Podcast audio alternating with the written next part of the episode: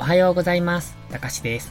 今朝も寝起きのポジティブ発言、笑顔で歯磨き、やっていきましょう。今日は、マネから始めようというタイトルでお話しします。たまに、真似をするのが悪いことのように言う人がいますが、人の真似をすることは悪いことではありません。むしろ真似をするべきなんだと思います。例えば、車や飛行機にしたって過去の偉人たちが作り上げてきた技術でしょ？もちろん、現在も質を向上させながら受け継がれているわけですが、それをマネだから悪いことだと言って、全く新しい技術で車を作ったらどうなるでしょうか？今でこそ電気自動車などガソリンエンジンに代わる新しい技術が出てきましたが、それまではガソリンエンジン一択でやってきたわけですから、もちろん、新しいことを考え出すことは必要ですし、大切なことです。でも、真似をしてそこから進化させること。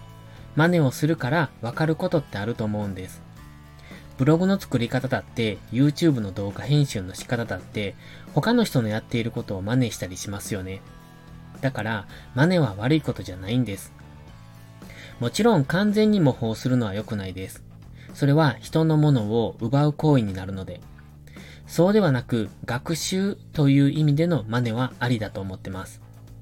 つまり、誰かを参考にしないで挑戦することは、ただ、時間と労力の無駄遣いになるってことです。効率よく学ぶためには、自分よりできる人の真似をする。そうすると、その人の考え方や新たな知識が手に入るんです。その上で自分らしさ、オリジナリティを追求すればいいんじゃないでしょうか。自分独自のやり方にこだわっている人は要注意です。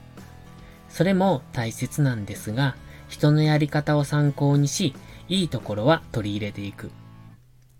時間は有限です。効率よく物事を進めることも大切な学習方法だと僕は思っています。それでは、いいことから始めよう。今日も元気よく、いってらっしゃい。